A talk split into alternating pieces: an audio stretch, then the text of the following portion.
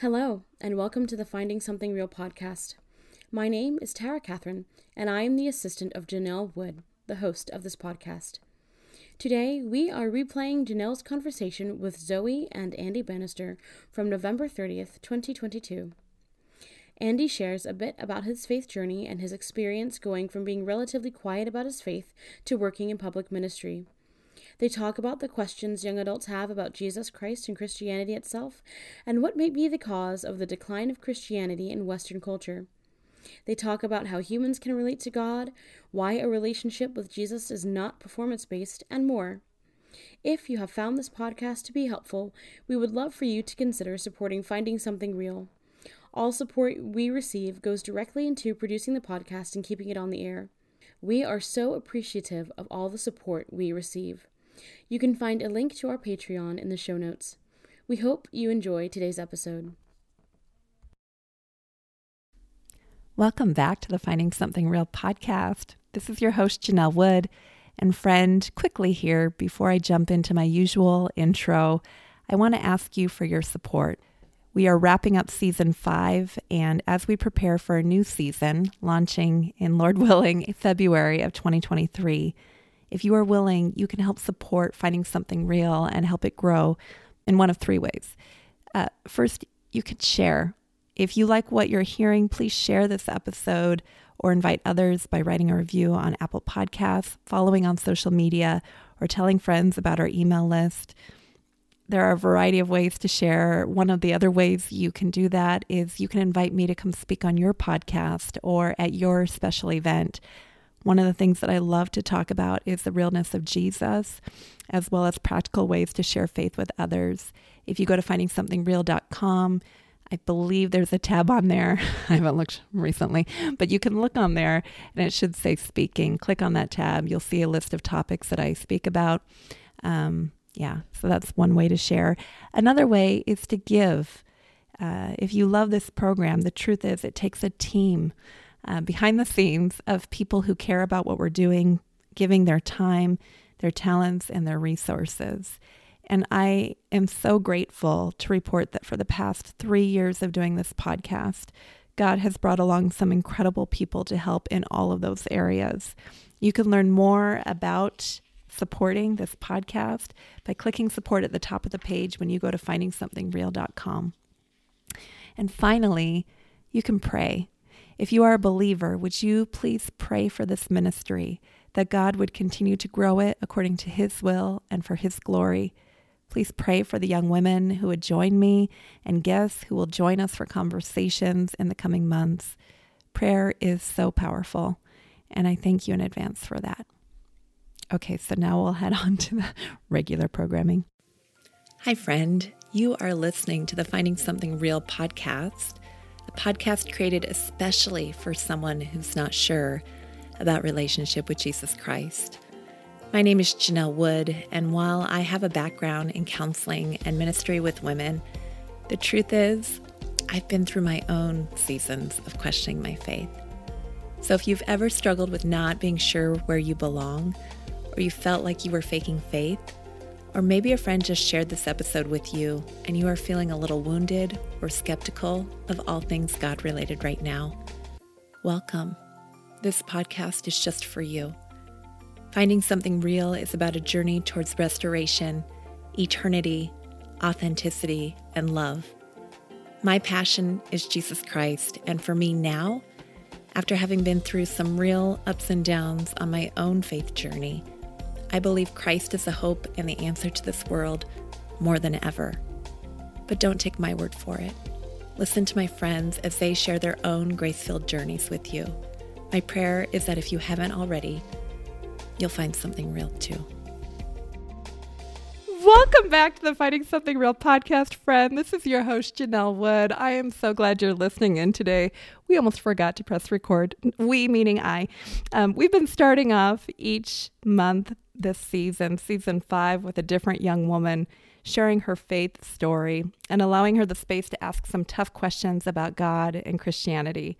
And this month, if you've been listening, we've been featuring conversations with or for Zoe from France. Zoe is an 18 year old former exchange student and we met last year when I was her exchange coordinator while she was in the US.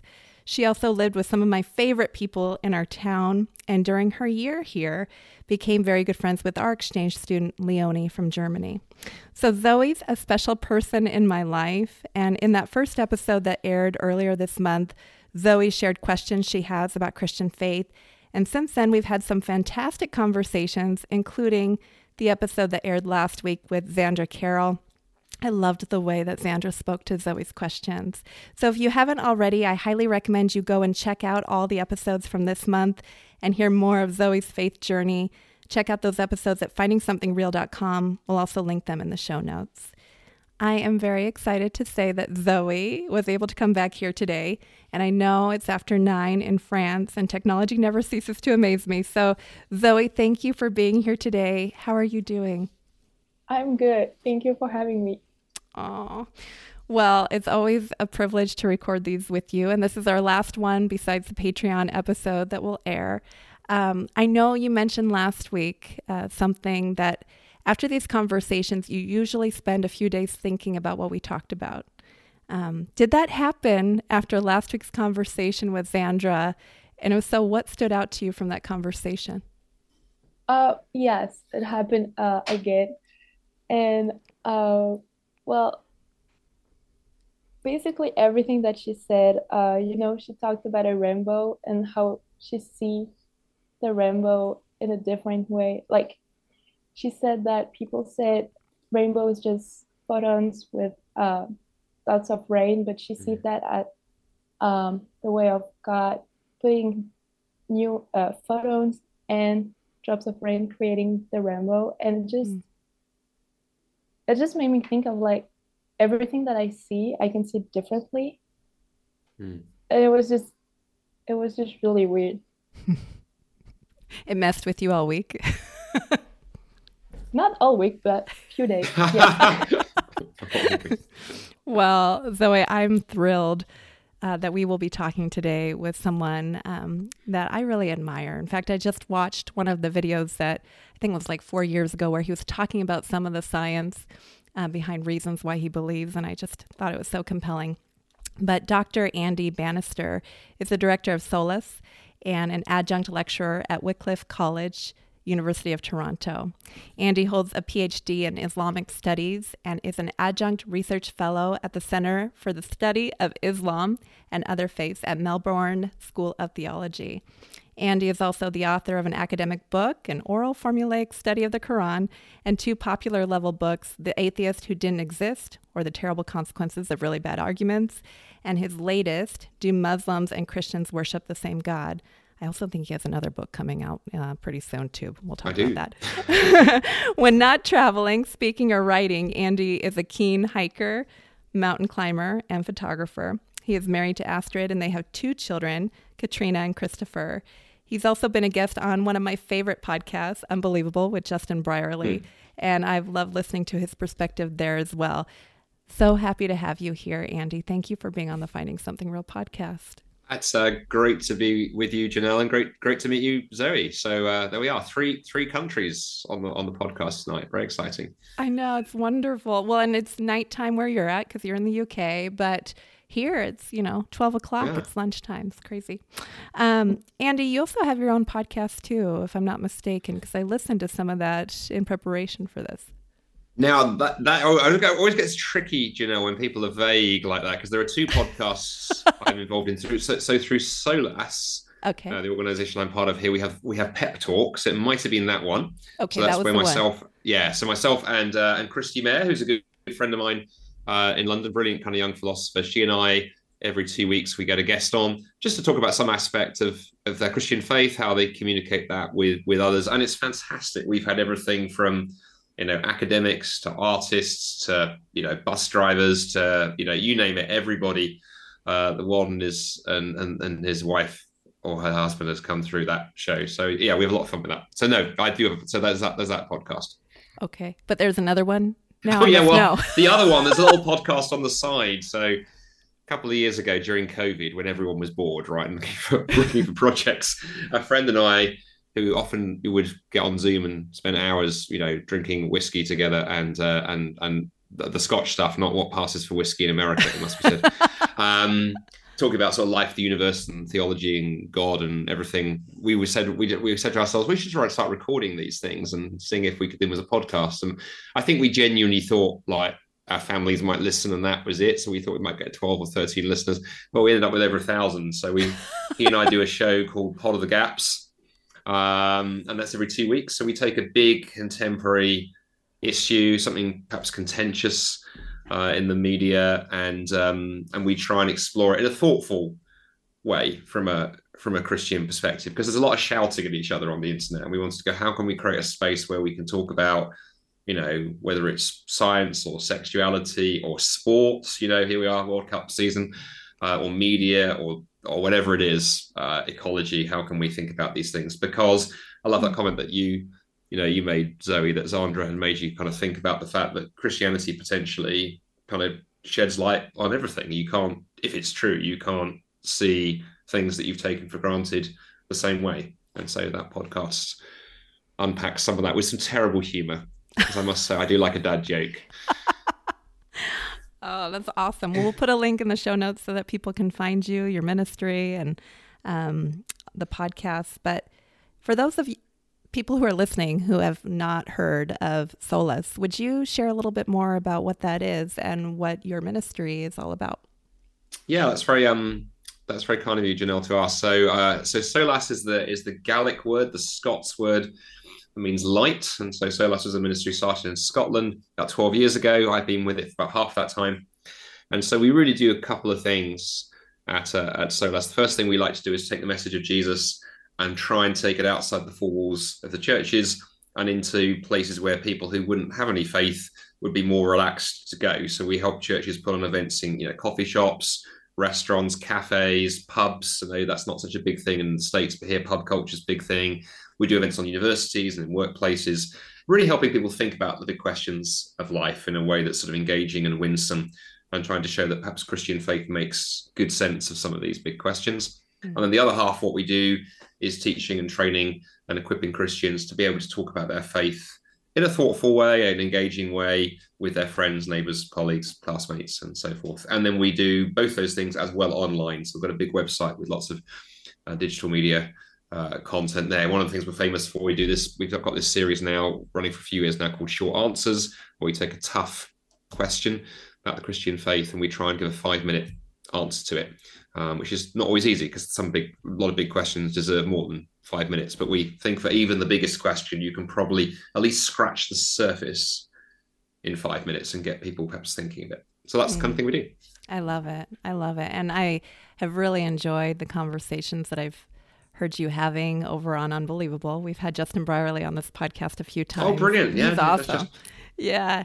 But I loved the conversation that you had. I can't remember who it was with, but it was about the Queen's funeral and about it. Ian being... Dunt, who's a journalist. Okay. Yeah. yeah. And it was so it was so rich. It was such a great conversation. So I'm going to link that in the show notes too because I think everyone should listen to it. But um so that's a little uh, sneak peek. Go listen to that episode. Um, Andy, how did you personally come to faith? Has Christianity always been part of your story? In a sense, yes, it has. And so I was uh, I was raised in a in a Baptist uh, kind of family in in London, England, uh, where I where I grew up. I mean, I always always like to say you don't have to be a Baptist to go to heaven, but why take chances? That's fine. no, so I grow. See, I mean, dad jokes, right? Terrible. I can see Zoe going, "What? No, make it stop. It's hardly started, but make it stop." and um, no, so raised a Baptist uh, home, and then I think like a lot of kids from that kind of background, faith for most of my beginning of my life was what my parents did. So I I did it, but I did it because they did it, and it was wasn't until I was about thirteen or fourteen that I think a little light bulb moment came when I thought, hang on, if this is if this is true, then I need to respond to it for myself. It's not enough to kind of sort of, you know, have my parents follow Jesus and me tag on their coattails. I need to say yes myself. And so it was a I was at a youth camp, youth uh, a youth weekend away, age about 13 or 14. It was literally a dark and stormy night, and the tent was shaking, and the youth uh, youth leader was preaching uh, his heart out, and something connected. And so I sort of, you know, went forward in the meeting and kind of raised my hand, as it were, and said, "I want to, I want to follow Jesus for myself." And and haven't haven't looked haven't looked back. Although what, what is interesting looking back, questions have always been part of my faith because very early on, after that moment, I began then you know asking questions. I'd ask my leaders and stuff. Well, hang on about this. What about this? And I've always been someone who philosophy and big questions of life intrigue me. Mm. Um, and stuff. So, so in a sense, what I do now is just an extension of what I was doing then. Just the questions are perhaps bigger uh, as you get older. Did you always know that you wanted your occupation to be linked to ministry? No, not at all. In fact, um, for my first first few years of life, first five, first around six years of my working life, I worked for a local hospital and uh, doing conference management. So I helped them put on medical conferences and the such like. And that was that was huge fun. And interestingly, at that time, I was still figuring my faith out because I was very much a private Christian at that point. I don't, I don't, think I ever really let on at work. I was a Christian. I, I hid my faith mm. away. I kind of um, I was basically an undercover Christian. But I've long thought undercover Christian would make a great movie title. You know, Christians sneaking around at uh, at work, trying not to get outed. Mm. Um, uh, but then after six years of, of doing that, I had the first opportunity to go into full time kind of ministry. I was doing a little bit of youth kind of stuff at church on the side, but I had this amazing opportunity, to, particularly given that I hadn't really got the experience for the job.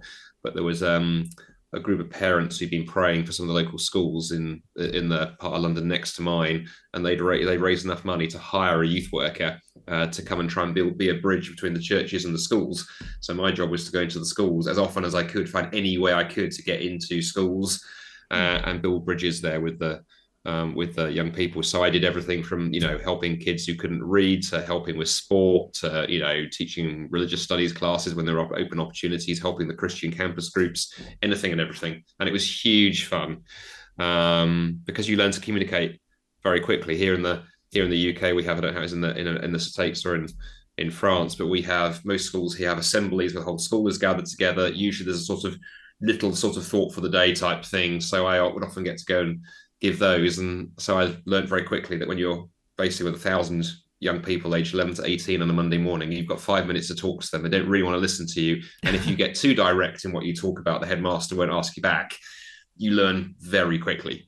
Um, and so I got a crash course in in speaking fast and succinctly. Uh, so I yeah I love that. So yeah, so that was when I first stepped into this line of work, and then really what pushed me into this line of work was that book you mentioned, the Muslim book, was uh, in my in my mid twenties, uh, encountering Muslims in London, discovering they believe very different things to what I believed. They asked some very darn good questions, actually. Really challenged me to think through what I believe. Really challenged me to look quite deeply into well, okay, is Christianity true? Because it's not the only option. There are other options out there, um, and that eventually asking those questions went all the way to a PhD, which was fascinating. I just sort of, you know, the, the rabbit hole didn't stop for a while. Well, you mentioned being an undercover Christian, and it sounds like that didn't last very long. Um, you're in the UK, as we mentioned. Zoe's in France. I'm here in the western part of the United States. And while the majority of listeners to this podcast may be from the US, we definitely have different cultures represented in the audience as well. So I feel like this is an important question. What is the cultural climate, so to speak, regarding faith where you're at, Andy? Um, what is it like to be? Are there a lot of undercover Christians? Do you find? Yes, and in fact, interestingly, just today there were headlines made in the in, in, the UK. A lot of the major newspapers running with a story that um, uh, the, the last uh, national census data has just come out in the last few days, and one thing that's been that's come out of it is that um, Christians are, are a minority now in the UK. Less than 50% of people in the UK identify as Christian. I think it's 48.6% hmm. or something like that. That sounds about right. Um, after I mean, obviously 19% of statistics are made up on the spot. Um, that's a see another dad joke.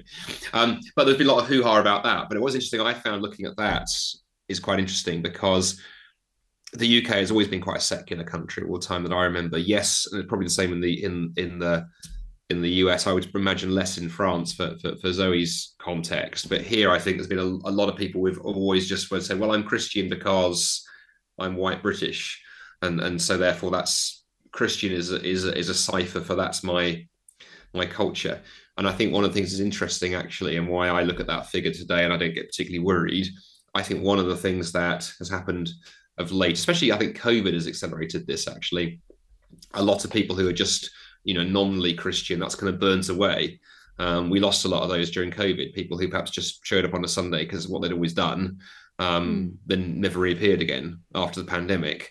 But how deep that that faith was originally, I don't I don't know.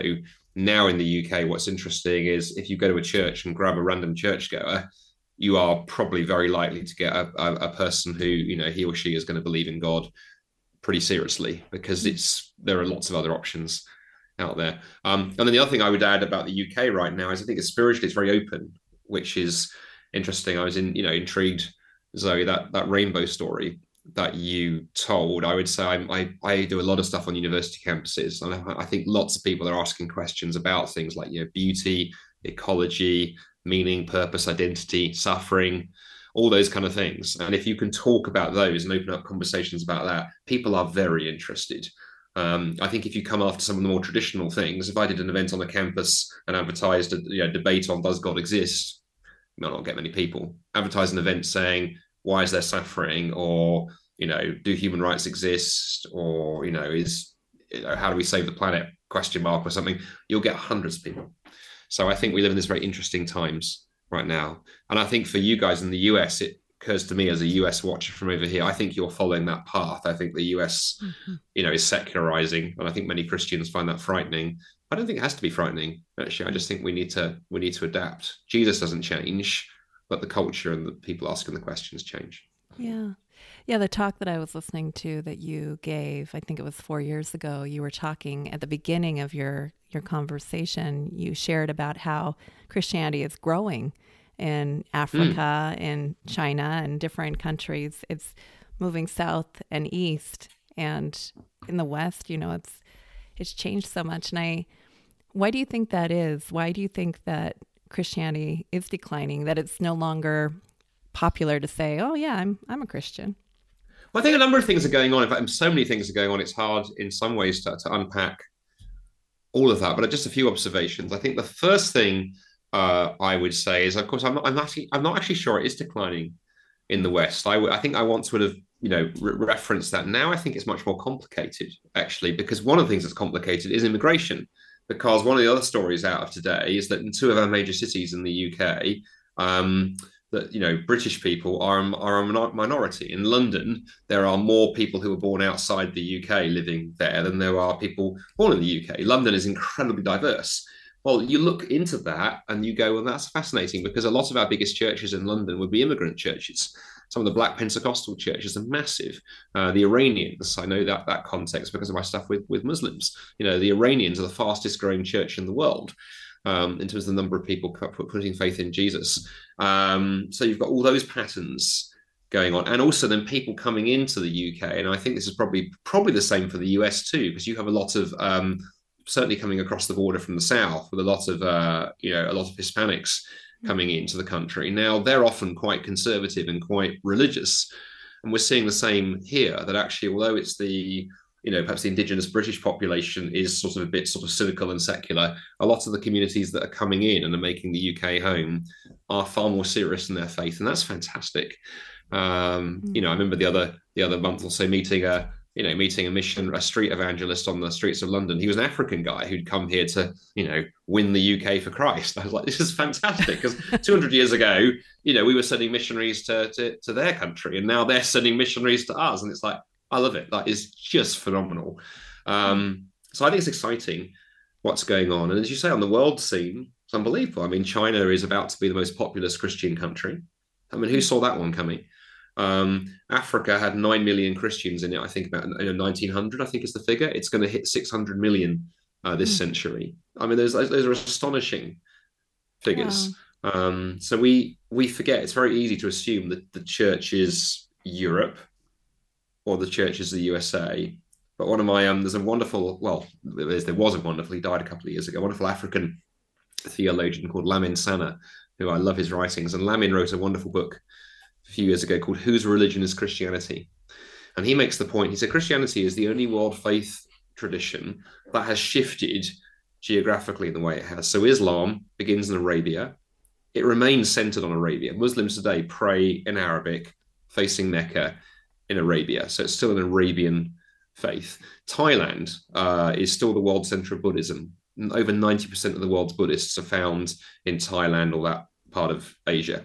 Christianity, said on the other hand, it begins in the Middle East.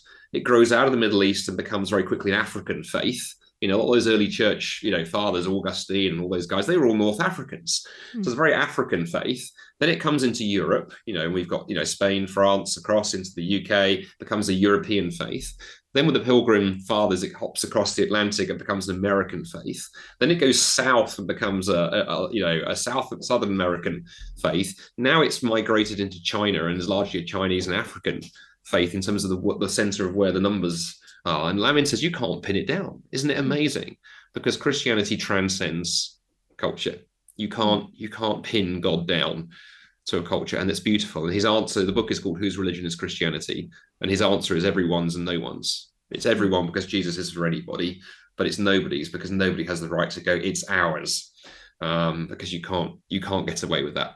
Wow. I got chills when you were sharing that because I was thinking of how Jesus at the end, you know, when he, he was about to return to heaven, just says, you know, go into all the world and preach the gospel. It's just beautiful to actually see that happen. I um I want to give Zoe a chance here to ask. Yes, I'll say we need to. Zoe's been sitting so patiently. No, so it's been awesome. Uh, any thoughts or comments on what Andy shared so far, or any questions you want to ask him because he knows a lot of. He knows a lot don't. Just don't, don't don't big it up too much. I don't know everything, but I can. If I if if if you do ask a question I don't know, I usually know a woman or a man who does know the answer. So. Uh, yeah, I had a question. Uh, you talked before about uh, uh, Muslims. So mm. you uh, you talked with Muslim people. Did that change the way you saw God in Christianity? Like, did that make your relation stronger, or did that mm. make your relation with God differently after having a different point of view? Oh well, yeah. What a great what a great question, Zoe. Thank you for that. So. I would say two things happened, Zoe. Firstly, when I first began talking with Muslims, in London. It actually quite it quite shook my faith, actually, because the Muslims I met were very confident. Uh, they had questions I never encountered before. A lot of them had actually been trained how to engage with Christians and how to ask difficult questions, because a lot of mosques do do that because Muslims are, are passionate about their faith. They're they're a missionary faith as as well. So I remember that, that initially quite shook me, but I'm always a great believer in you know, if you get come across a question you can't answer, you don't assume the other person is right. You go and dig around a bit first of all. It could be they are right, or it could just be you haven't found the answer. Yeah, and so I did quite a bit of reading. I talked to, to men and women I knew I knew knew Islam infinitely better than I did. I had a few, even at that point, one or two friends who were former Muslims, and so I read and read widely. Um, which initially then helped me get answers to some of the questions, which meant I could then hang in the conversations a bit better. But then as I dug deeper as I went into the PhD years, Zoe, then what I found out is, you know, that sort of second half of your your question, I think it actually it actually deepened my faith in God because I guess I went into things assuming that look, Muslims and Christians worship the same God. You know, they both believe in one God, must be the same God, right? That was my default position. But as I learned Arabic, as I studied the Quran deeply, as I began really exploring that question, what is God like? I suddenly realized actually both the Quran and the Bible assume that God exists. Neither of them set out to argue for his, his evidence why God exists. They assume God exists. But what they're both interested in is what is God like? And when you study that question, you realize this is profoundly different visions. Um, and I think having been brought up on the Bible, I took things for granted.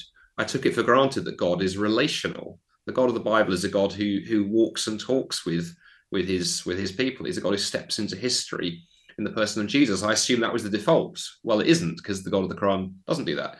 Um, the God of the Bible is a God who makes himself known, who invites us to know not just about him, but to know him. And again, I assume that was standard. It's not. The Quran doesn't do that. And then lastly, the interesting one is love. I think I assumed, well, every faith tradition teaches that God is love. But actually, it doesn't because the Quran doesn't really use those those categories. Um, you know, you don't you don't get to call God your father in the Quran. He didn't, God in the Quran didn't step into history and give his life for you to demonstrate how much he loves you. And nowhere does the Quran say that God is is love. It says lots of things about God, but not not that. Um, the Bible does do all those things. So actually, I I guess I would say I fell in, I fell in love more with the God of the Bible the more I looked at Islam.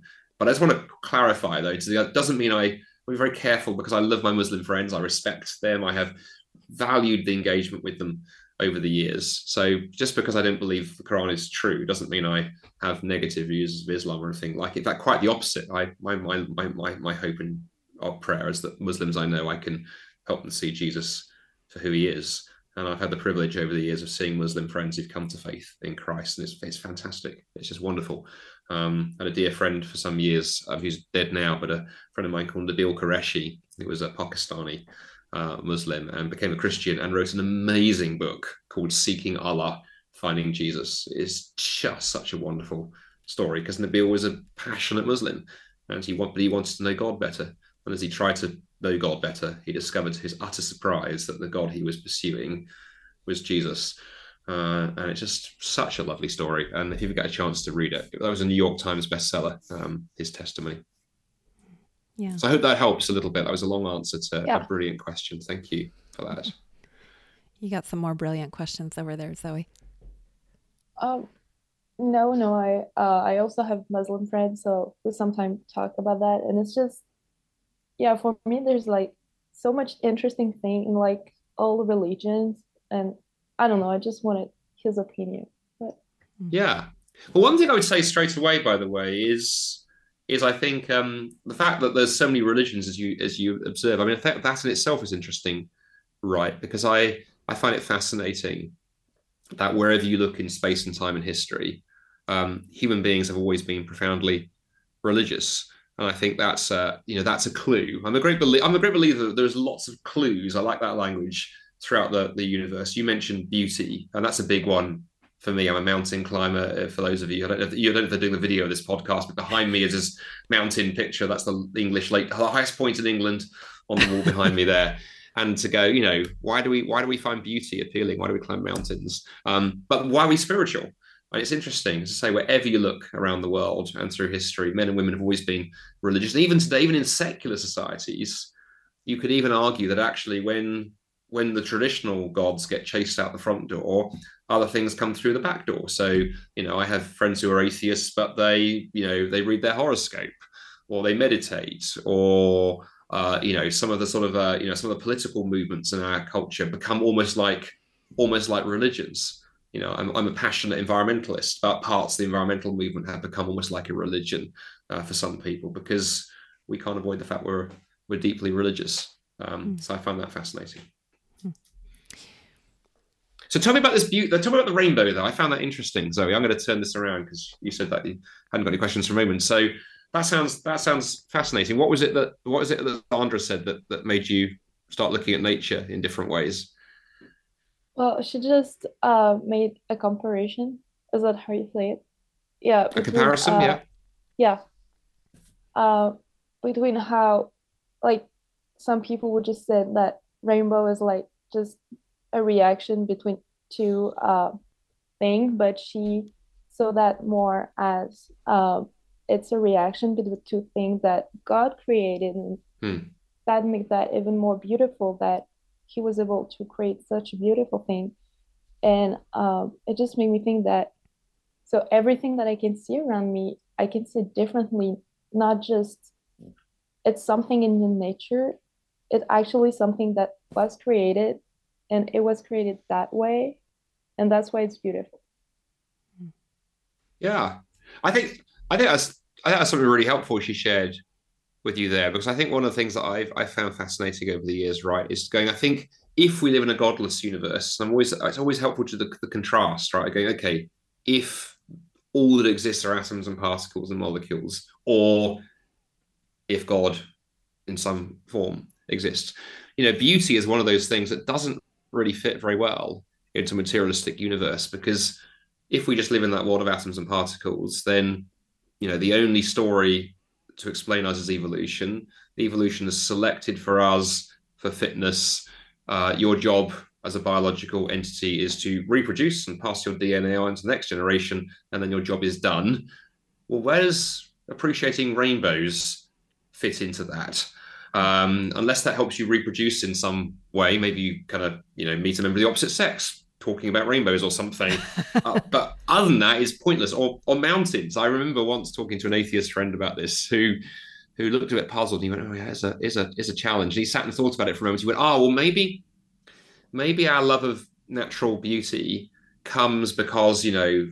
Tens of thousands of years ago, our ancient ancestors knew that you know a beautiful natural landscape with you know grasslands and a river running through it was a good place to hunt game, and so that's where the love of beauty came from. And I looked at him and I went, "Dude, I've just come back from uh, you know, trekking in the Himalayas. I went to the North Face base camp of Everest, where it's just ice and glaciers and rock. Trust me, I don't think even the most nut mental caveman would have thought the North Face of Everest is a good place to go hunting bison.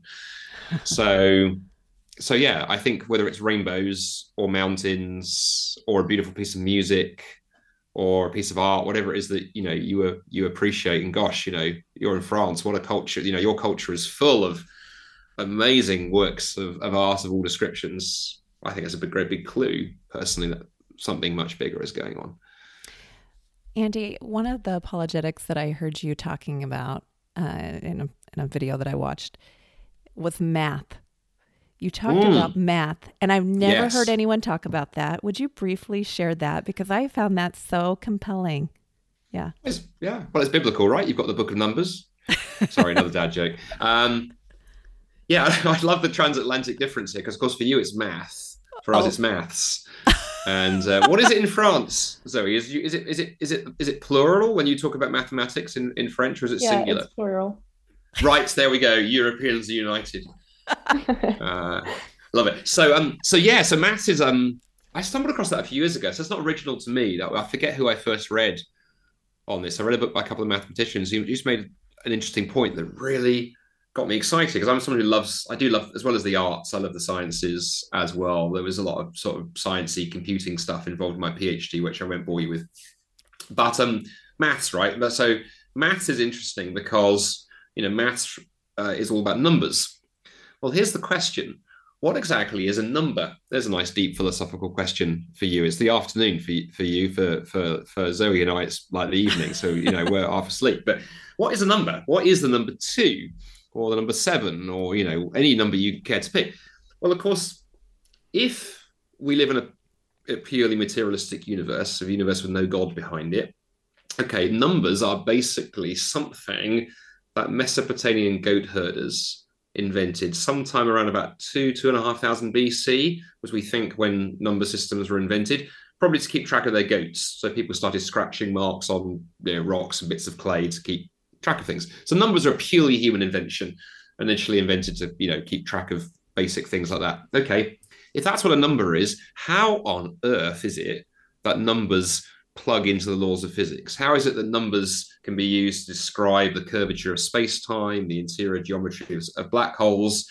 Um, you know, what is going on? Either those Mesopotamian goat herders got very lucky or something much bigger is going on. And I remember talking to a friend of mine who's a mathematics prof in Oxford, and he sort of he, he sort of reinforced that discovery, the observation I'd come across. He went, absolutely. He went, he said, when we mathematicians do mathematics, he said, we are not creating, we are discovering. Math, maths, doing mathematics is like exploring another country.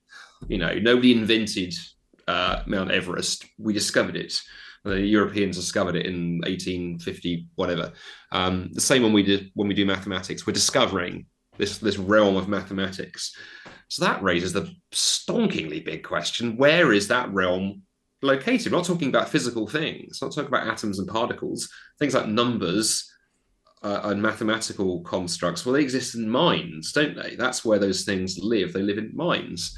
So that would rather be a bit of a clue to the idea that, well, if these things then plug into the laws of physics that power the very universe, surely perhaps the best explanation is behind the universe is a mind of some kind, because otherwise, what on earth is going on? Um, and in fact, there was a very famous paper, mathematic, uh, scientific paper, written by an atheist um, mathematician in the 1950s, I think, called Eugene Wigner, who was Hungarian. So another score one for the Europeans. and uh, he wrote a paper called "The Unreasonable Effectiveness of Mathematics and the Physical Sciences," and that was the paper that first put that idea out there. And he uses the word miracle. He says it's a miracle. It's literally a miracle that these numbers um, that we play around with actually work in the real world. It's a we you know we we can't explain it. We just need to be profoundly grateful that they do, but it's a total mystery. Um, but it's not if you're a Christian, of course, because you can go well. You know, we believe that you know a, a God who is ordered and rational created a universe is rational and ordered, and mathematics is just one of the many ways that men and women in the sciences are discovering that every day. Hmm. Zoe, I was watching your face during all of that, and a couple times you you looked astonished. What was going through your mind when he explained that? Well, I never saw math that way. Maybe I would have liked it better. told me that before. I love it. But it's wow. No, it's it's really interesting. Uh, yeah. I I've really never thought about that yeah. in that way. For me, it was just number, and it was just yeah, it was something different than physics, but I never saw it at it fit yeah. with physical um like theory and stuff like that. Well, I'm with you on on not really enjoying. I struggled my way through through maths when I was um when I was younger. Um, well, let me blow your mind some more then. Actually, um, just for some fun then. If you're not someone who's naturally into mathematics, uh, Zoe, is the, there's the other weird connection is mathematics and beauty. So we've talked a bit about beauty this evening because you gave that beautiful illustration of the rainbow. Well, some very curious ways that maths and beauty aligns. For example, there's a thing called the Fibonacci sequence, which is a sequence of numbers invented by an uh, discovered by an Italian mathematician called something Fibonacci. And don't ask me to get the, I'll, I'll get the dates totally wrong. Just people listening can Google it. And the Fibonacci sequence is a series of numbers where each number is the product is the sum of the numbers before it. So it goes one, one, two, three, five, eight, eleven, and so on. Each each each number in the sequence is the sum of the number two numbers before it. Now, why is that interesting? Is, is that just a random series of numbers? well, that number turns up all over nature. That map that describes the he first discovered it in in it, well, it turns out in the way that rabbit populations grow. Rabbits breed very fast but the Fibonacci sequence totally describes the way that rabbit populations grow. Um, you can draw a curve, you can plot a curve using that spiral using those numbers. That spiral turns up in the leaves of plants, it turns up in the curve of shells, um, turns up all over the all over the place. And there seems to be something particularly attractive. It turns up all over art. Uh, so the Mona Lisa, which is hanging on the wall of the Louvre in Paris, in your uh, wonderful country, um, somebody's observed that actually the Fibonacci spiral actually can be mapped onto the face of Mona Lisa, and there's something very pleasing and very beautiful about that spiral when it turns up in nature. We don't know why. We can't figure out why. Symmetry is is very important in nature. You know, if, you ask people to rank faces, or you know, whether it's photographs or paintings of people by how attractive they they find them, the more symmetrical, mathematically symmetrical the face, the more attractive uh, we find it. And then, of course, all over architecture and, and so on. So there's a very strong link between maths and uh, and beauty as well. And in fact, if you want to put this in your show notes, Janelle, there is a wonderful book written by two American mathematicians. So the two score one for the Americans uh, called Mathematics Finally. Through the Eyes of Mathematics Through the Eyes of Faith. I um I forget the authors off the top of my head, but if you Google mathematics through the eyes of faith, you will find uh, the authors for that. It is available from wherever good books are sold, or if you're totally desperate, you can use Amazon. All right, I want to pivot this conversation just a tad because I've had a number of young women, especially from uh, Europe, uh, on this podcast, girls that I love. And one of the things that I hear sometimes is, it's just not relevant to my culture. Like no one that I know is talking about this. No one's talking about God. Um, Zoe, are you you're, you're shaking your head? Do you agree with me? Yeah. You don't have you've never had a conversation before you came here about God with your peers. Is that correct? Yeah, no. I've never really had that. Yeah. So, Andy, would you speak to the relevance of Christianity? We talked a little bit about mm. Christianity, you know, that it hasn't really died down. It's growing in different parts of the world. In uh, the Western part of the world, it's been taken over by, I would say, secularism, maybe humanism, I don't know. But how is Jesus Christ, mm. who was the same yesterday, today, and forever? That's what the Bible says. How is that relevant to someone mm. like Zoe? And how does it change your life believing in him Yeah, I mean, the first thing I'd say, I mean, I, Zoe, I totally appreciate it can be hard if you're the only one kind of thinking about some of these things. Although I, I would not be totally surprised if perhaps you have sort of friends around you who, though they may not have admitted it, actually do occasionally lie awake at night thinking about some of the bigger questions of life. They may not have attached it to the God piece, but I think I've come across that with friends, particularly when tragedy strikes. Actually, sometimes it takes when you know something goes wrong in life, when suffering happens. That is often a wake up call for people to start asking. Or you know, I had a you know a friend when they lost their job. That was the clinch moment to going, gosh, you know, everything I've been living for is this and this thing has now gone. Now, now, now what? Um, but on the, on the general relevance question, Janelle, what I would say is that I think I love the way that you mentioned that Christianity has in some ways been, you know, supplanted by by humanism. What I think humanism has done, and it's a little conjuring, just a little trick that hasn't been noticed, is, is as humanism came in, took all of the kind of fruit and products, as it were, of Christianity that only actually work if God exists, threw God out, and they're sort of hoping nobody will notice. Hmm. The classic example I would give of that, and I use this example in, when I speak on university campuses all the time, is human rights. Um, because take any human rights abuse you you care to mention. I mean, this week I don't know what it's been like in the in America and, uh, and, and in France, what's been in your headlines, but over here, two stories that I found quite interesting because they've occurred in the same week has been all of those riots in the in the Apple factories uh, making the iPhones out there in, in China mm-hmm. with Chinese effectively effectively Chinese slave labor in those factories. And it's this dirty little secret that there's Apple, the company we all love because it makes these amazing products. Actually, lift the surface and to go, there are some quite dodgy employment practices. And finally, a lot of those Chinese workers have gone, forget it, we've enough of being treated like like like like rats in a cage. So it's outrageous. That's been one of these. And then also Qatar with the World Cup. And um, you know, obviously, the more obvious thing that's being talked about is LGBT rights in Qatar. But I've also said to people, I'm a bit distressed that actually there isn't enough talk given about women's rights in Qatar or against slave labor. A lot of those stadiums were built by immigrant labor treated like slaves in, in the Middle East. It's horrendous the way that Qatar has behaved. So two big human rights abuses have gone on and been in the news. Okay, what is actually wrong with abusing somebody's human rights. What is wrong with oppressing somebody? What is wrong with treating somebody like just a like a slave or just a cog in a machine? What's actually wrong with that? If we live in a purely materialistic universe, if there is no God, then what do we mean when we talk about human rights? Why is it that possessing human DNA magically gives you the set of rights and privileges and value and so forth that we don't give to, you know, ants and aardvarks and lettuces and so on? And the reason you see where human rights comes from originally, we've forgotten the story.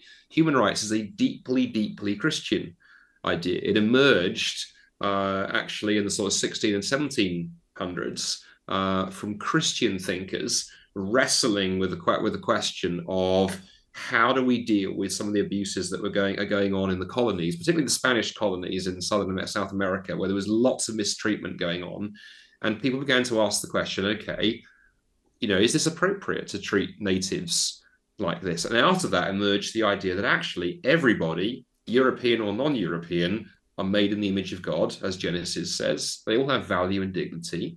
And therefore, it is inappropriate to treat people this way. And you fast forward through 300 years, and you end up, as that idea is built upon, you end up with the 1948 Universal Declaration of Human Rights, or the American Declaration of Independence. You know, all men, and all women are born, are born equal. It's a Christian idea. Um, throw God out makes no sense. So I would say the relevance of Christianity lies in the moment that you look at anything going on in the world and you say there's an injustice. I don't think you can say that without some kind of foundation. And that's before we get to things like all those parts of life that, you know, Zoe and, and I and, and you, Janelle, and others would take for, for granted. You know, the fact we love beauty, the fact we do mathematics the fact we can think. Um, you know, there's a big philosophical question we haven't got time to get into tonight. Why is it that if we just matter, then we have conscious experiences of the world? That's a huge problem. Um, if you take throw Christianity out. So Christianity, I would say, and it sounds like Zandra touched on this last time for you, makes sense of everything. One of my, one of my favorite quotations from any Christian writer ever is the British Christian writer C.S. Lewis, very famous uh, over here on this side of the Atlantic, also quite well known, I think, in the States. C.S. Lewis once said, um, I believe in Christianity in the same way as I believe the sun has risen, not because I see it, but because by it I see everything else. And so I think Christianity is utterly, totally relevant. Sometimes we we don't we you know we just because it's the very air that we breathe and we live in in in, in Europe and the States, we just take it for granted. Uh, but everything that we hold dear in our culture actually stands on Christian faith and on Jesus. Hmm. Well, I listened to, I think it was Jordan Peterson talking about that very topic. And then as you were talking, I thought, were you his guest? but you no. weren't. You weren't. That's no, so but there's um there's a couple of there's a couple of books actually that famously did this. There's Tom Holland, who's a okay. British historian, secular historian, uh, wrote an amazing book called Dominion, and that looks at. It's interesting. Actually, starts with the crucifixion and just how counterintuitive it is that a religion founded on a crucified Messiah could turn the world upside down because it's a nonsensical idea. But then he looks at uh, all the things that we hold dear in the West actually stand on on Christianity, right down to the modern day where he talks about you know stuff that's going on in the you know the sort of so-called woke stuff, and I put that in quote marks because that's an, I don't think it's a helpful word because it's been weaponized. But uh, all the kind of identity politics today, his last chapter points out that's profoundly Christian. Because where do we get the idea that we should care about someone's identity? On atheism, why should you care? If you say, well, I my identity is whatever, well, purely on atheism, I might I might look at you, Janelle, and go, well, I don't care. Why do I care? Um, but it's that Christian idea deep in our culture that says, I do care because you're made in the image of God, which means however much I disagree with you, I should listen to you and take you seriously um, because you bear the you bear the stamp of the maker. Yeah. Any thoughts on that, Zoe? That was really interesting. Uh, I I'm glad I'm born in the family I am, but I wish I had some um talk about gods and everything and like conversation like that before so I could mm. I don't know know a little bit about this and like have my own IG growing up. But yeah. have you um have you managed to find anybody to talk about these kind of things? You know, in your in your kind of setting in in France, have you tried to find so there's, there's a church or a group of kind of Christians that you know you might be able to grab it, you know, sit down and drink coffee with and ask questions in person? Well, there's a church not that far away from my house, but um, I mean, I love going to church in America, but here it's like only really old people and uh, it's not that welcoming. Like it really impressed me to go there. Well, we can follow this up um, afterwards through through Janelle. But I've I've got quite a few sort of contacts across France, so it might be worth trying to see. I've got quite a few folks involved in student kind of work all across Europe, so it might be interesting to just see whether there's anybody in your neck of the woods because it may just be that there is stuff happening and you're not aware of it. It'd be brilliant if we could. Yeah, there are. Trust me, there are younger there are younger people um, in, uh, in in in in France too, and there's also old people like me. well, Andy, you have a really interesting book coming out. I think next year. Would you mind sharing a little bit about it? Yeah, so that's very kind of you. Thank you. And uh, so I have a book coming out with an American publisher. So I mustn't be rude. I mustn't be cheeky about Americans.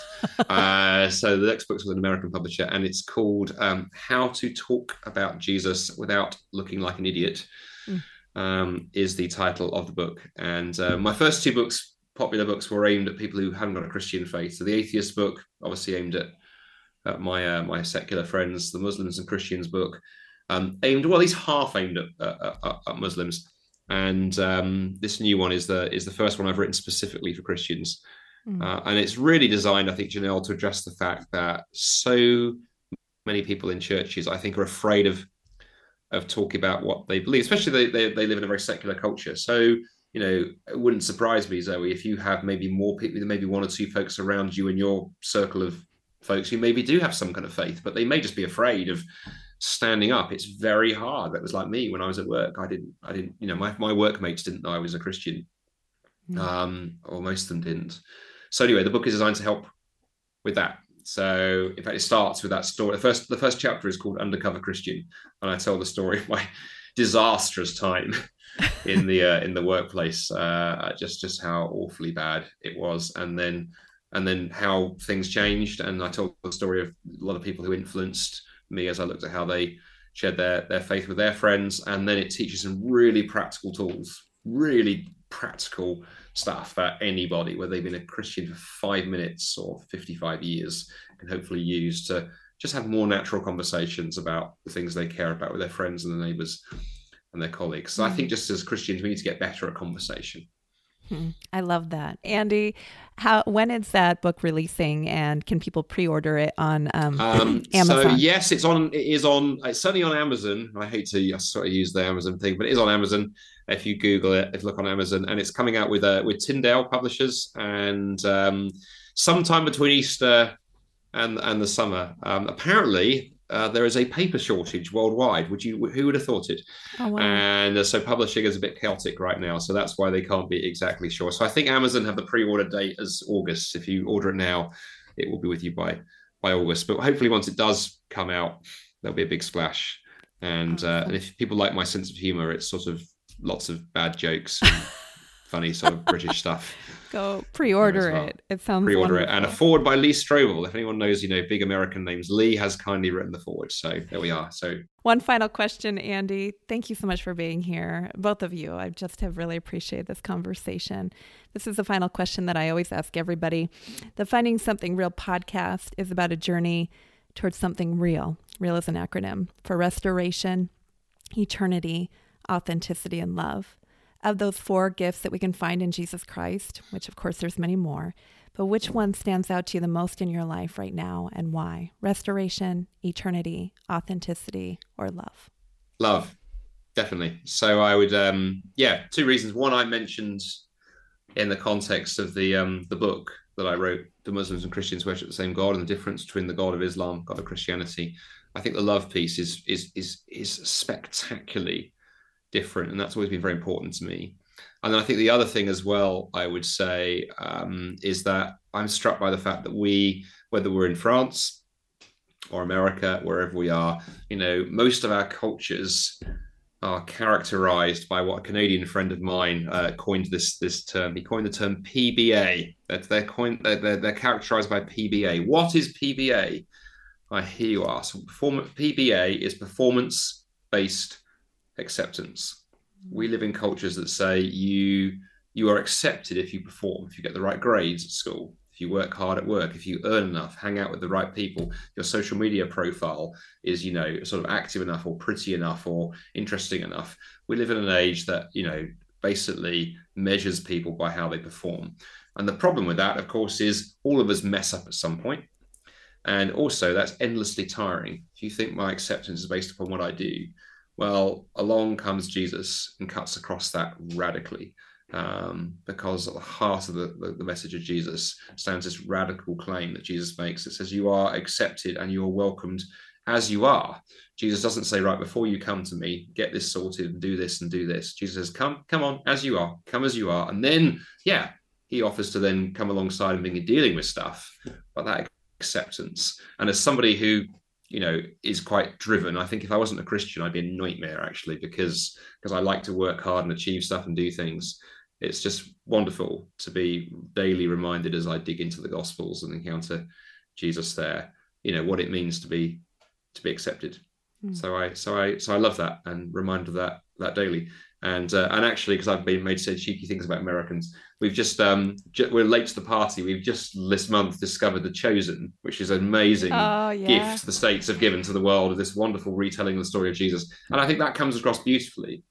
Um, you know that that comes through time and time again that we were reminded that Jesus was one who held his arms open wide and said, "Come, mm-hmm. come, all who are thirsty, and come and seek and find." So yeah, love is the big thing. Mm, I love that. I love that you mentioned The Chosen too, because I know Zoe loved it too. And uh, just really grateful for this conversation. Andy and Zoe, until next time. Thank you for listening to the Finding Something Real podcast, friend.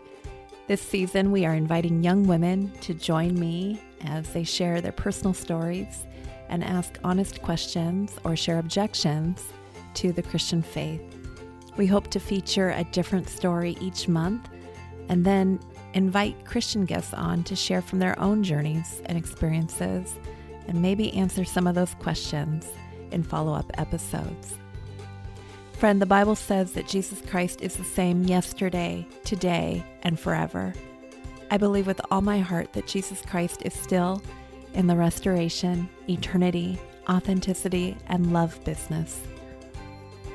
I know not everyone has experienced that, but if you're curious at all at whether there's something real to be found in Jesus, I invite you to come back next week as we continue on a journey towards finding something real in relationship with Him. Until next time.